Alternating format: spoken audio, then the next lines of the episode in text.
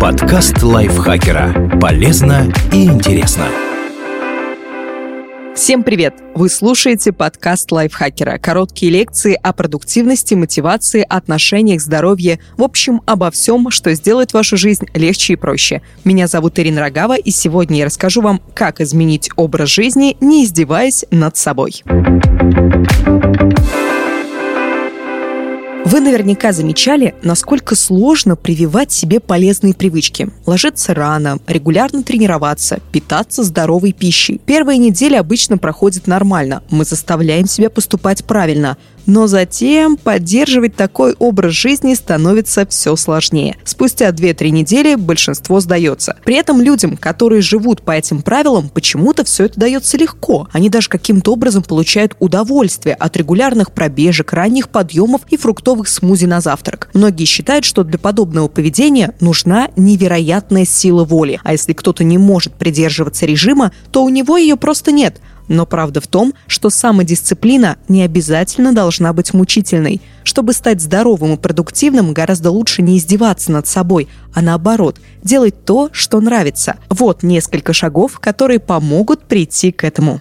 Забудьте про силу воли.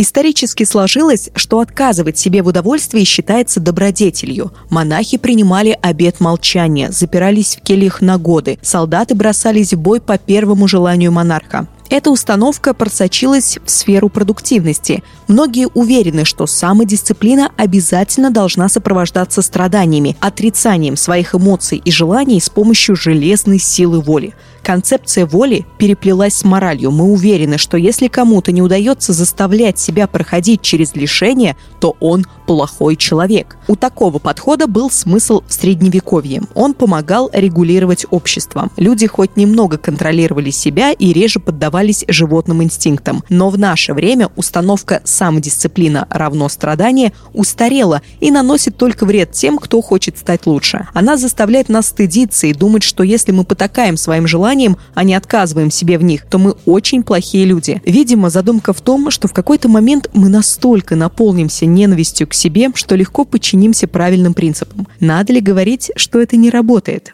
Прекратите стыдиться. Самодисциплина через стыд и подавление желаний может приносить плоды очень недолго. После она дает обратный эффект, зачастую разрушительный. Стыд – это стресс, и в какой-то момент он достигает критической отметки, и тогда человек встает перед выбором. Первый вариант – наконец-то поддаться желаниям, это заглушает влечение, но увеличивает стыд. Второй вариант – притупить внутренний конфликт. Одни пользуются очевидными способами – алкоголь, вечеринки, наркотики. Другие смотрят телевизор по 14 часов в сутки. Третьи заедают напряжение или уходят с головой в работу. Но это не работает, потому что стыд нельзя задавить. Он просто меняет форму и превращается в нездоровую привязанность. Люди начинают относиться к выбранному способу отвлечения практически религиозно, теряют физическое и психическое здоровье. Самодисциплина через стыд приводит к саморазрушению. Чтобы изменить образ жизни, нужно сохранять мотивацию на протяжении долгого времени. А этого можно добиться только одним способом –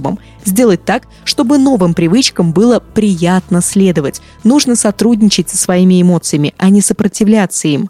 Примите себя. Чтобы изменить свое поведение, в первую очередь нужно перестать ненавидеть себя за вредные привычки. То, что вы ежедневно ложитесь в час ночи, каждую неделю заказываете пиццу, пропускаете тренировки или тратите кучу времени на видеоигры, не делает вас плохим человеком. Принять себя значит осознать, что вы способны измениться в будущем и что, скорее всего, потеряли очень много времени в прошлом. А это очень неприятное открытие. Но как только вы отделите свои эмоции от моральных суждений, сможете разобраться в себе и понять, от какой проблемы вы пытались убежать все это время. Почему вас тянет на вредную еду? Почему вы не хотите отказываться от сигарет? Какие страхи вы пытаетесь подавить? Найдите ответы на эти вопросы и примите эту нездоровую часть себя. Необходимость убегать от страхов исчезнет, и вы сможете начать заботиться о себе. Что важнее, вы станете получать удовольствие от правильного образа жизни. Заботьтесь о себе. Итак, вы перестали считать себя ужасным человеком и приняли существование какого-то стыда и страхов внутри себя. Что дальше? Вы начнете относиться к себе нормально. Возможно, даже полюбите себя, а значит, вам наверняка захочется о себе заботиться. Ведь нормальный человек, в отличие от плохого, заслуживает заботы. Сила воли вам больше не пригодится. Вам будет хотеться вести здоровый образ жизни просто потому, что это дает отличные ощущения. Есть фрукты и понимать, что твой организм становится здоровее, приятно. Поддерживать тело в хорошей физической форме приятно. Не есть чипсы, не пить алкоголь и не засиживаться за видеоиграми тоже приятно. Вы больше не пытаетесь сбежать от своих страхов или подавить их. И вам больше не приходится издеваться над собой, чтобы жить той жизнью, которой хочется.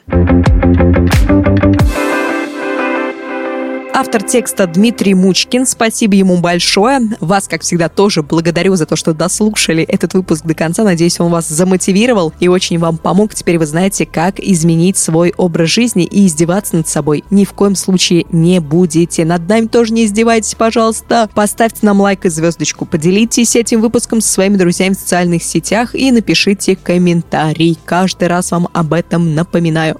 До следующего выпуска. Пока-пока. Подкаст лайфхакера. Полезно и интересно.